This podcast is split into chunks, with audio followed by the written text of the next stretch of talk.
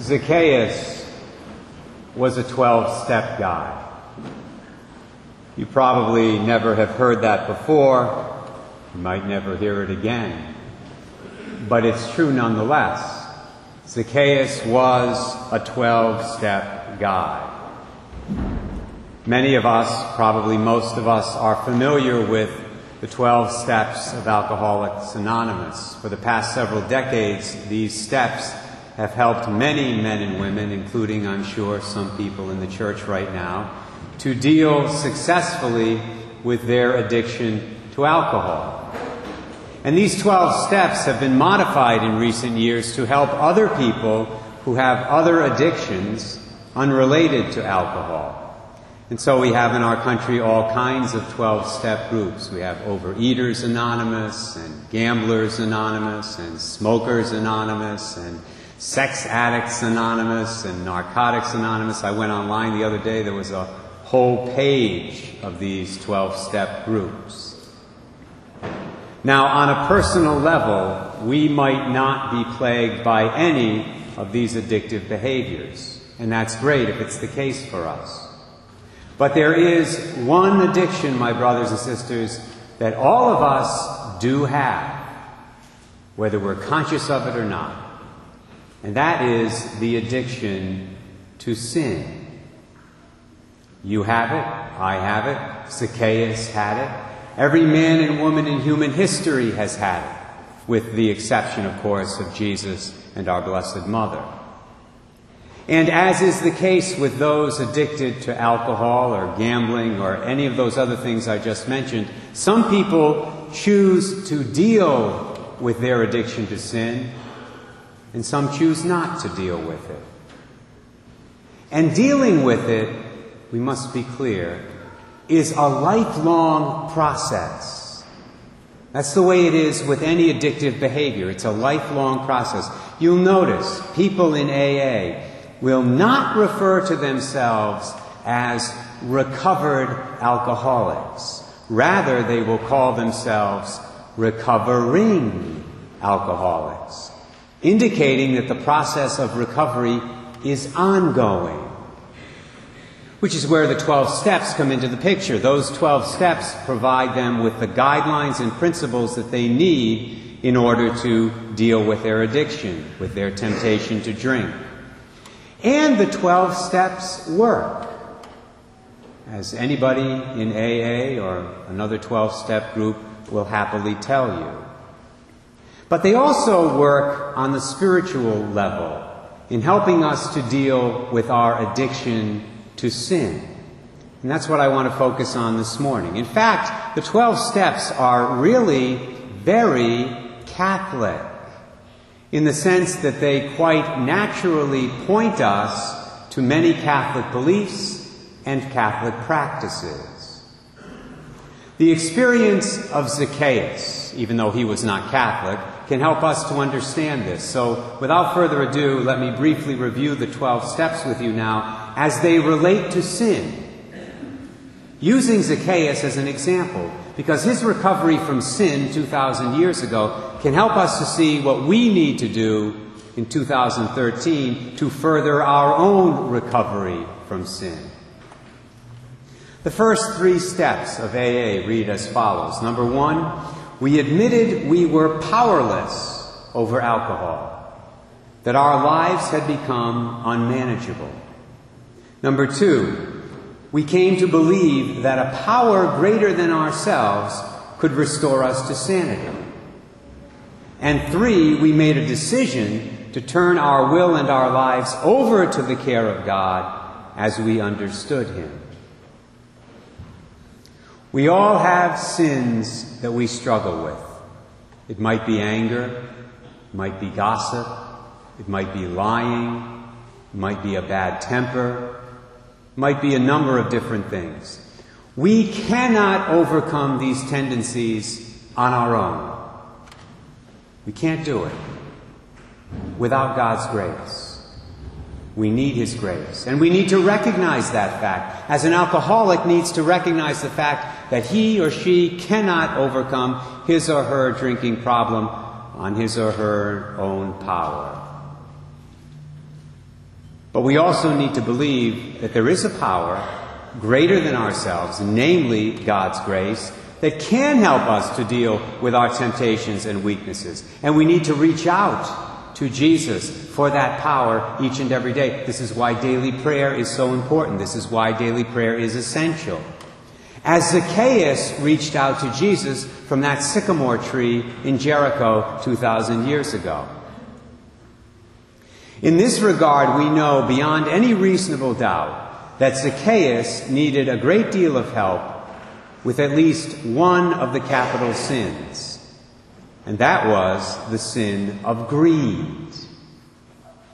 Notice, two details are mentioned about him at the beginning of this story. Number one, we are told he was a tax collector, and number two, we are told that he was a wealthy man, and that's not surprising. In other words, Zacchaeus was a Jew who worked for the Roman government, who made his living by ripping off his own people. See, Jewish tax collectors were hated by their own people because they collected money for the Romans, for the pagan Roman government that was oppressing them, and they usually overcharged their people big time and then pocketed the difference. To put it in terms of our own currency. They had dollars back then, and a person owed the Roman government, let's say, $20 in taxes.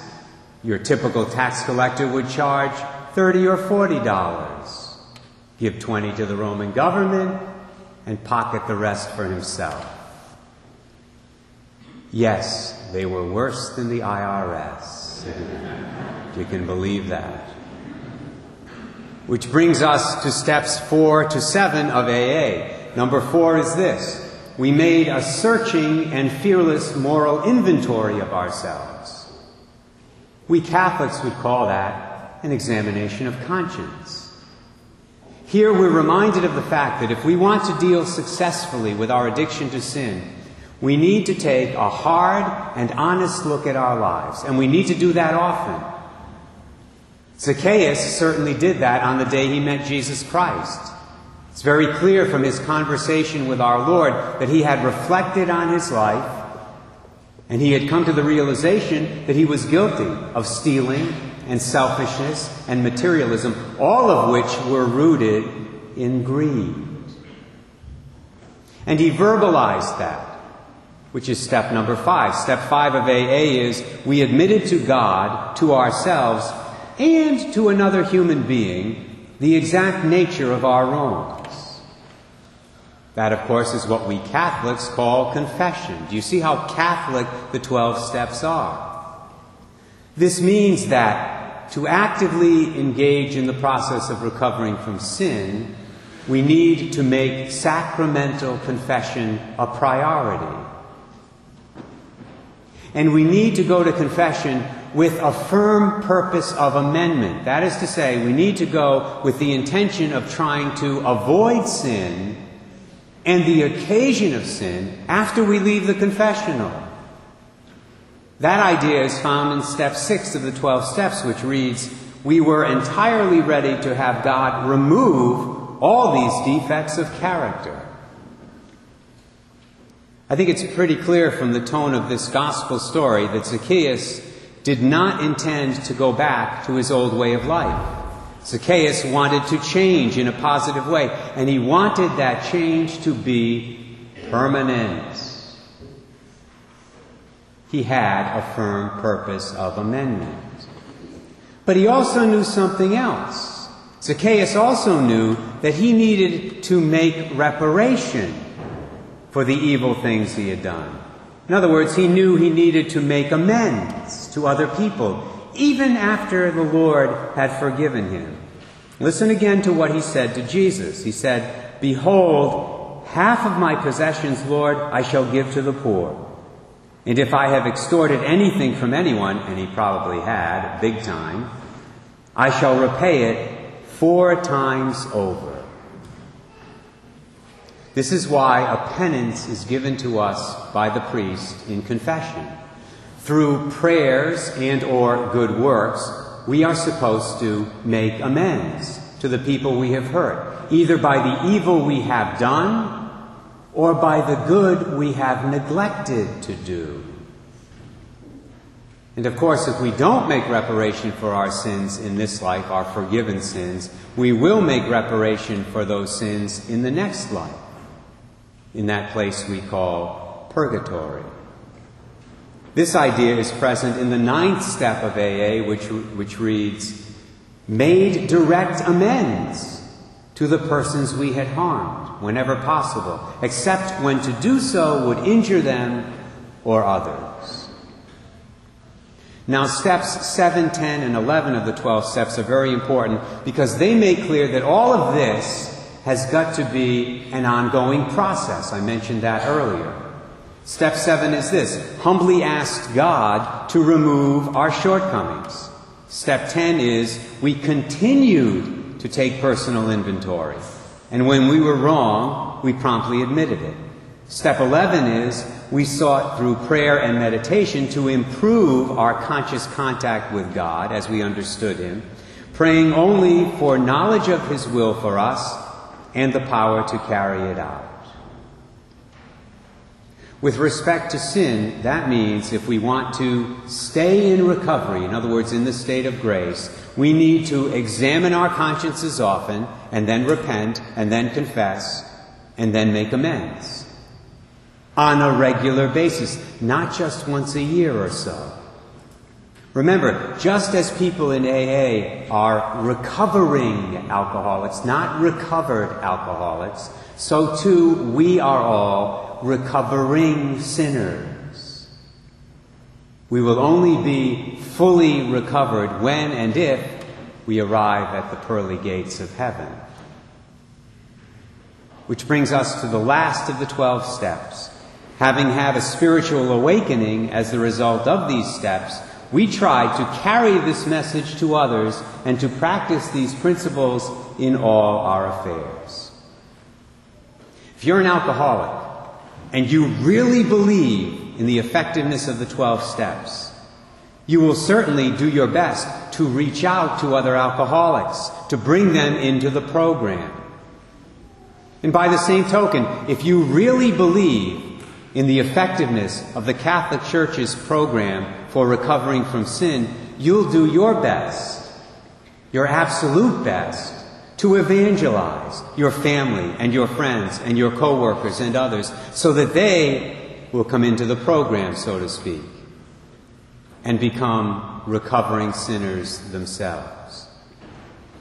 On that note, I am sure that Zacchaeus did not keep the news of his conversion to himself. Quite oppositely, I'm sure he told everybody he knew, as well as a lot of people that he didn't know. Through his encounter with Jesus that day in Jericho, Zacchaeus had become a recovering sinner who was filled with peace and joy. And he wanted everyone else in the world to share that experience. We should have that very same desire for all the people whom the Lord has placed in our lives. And we will, if we allow the 12 steps to guide us each and every day in our personal recovery from sin.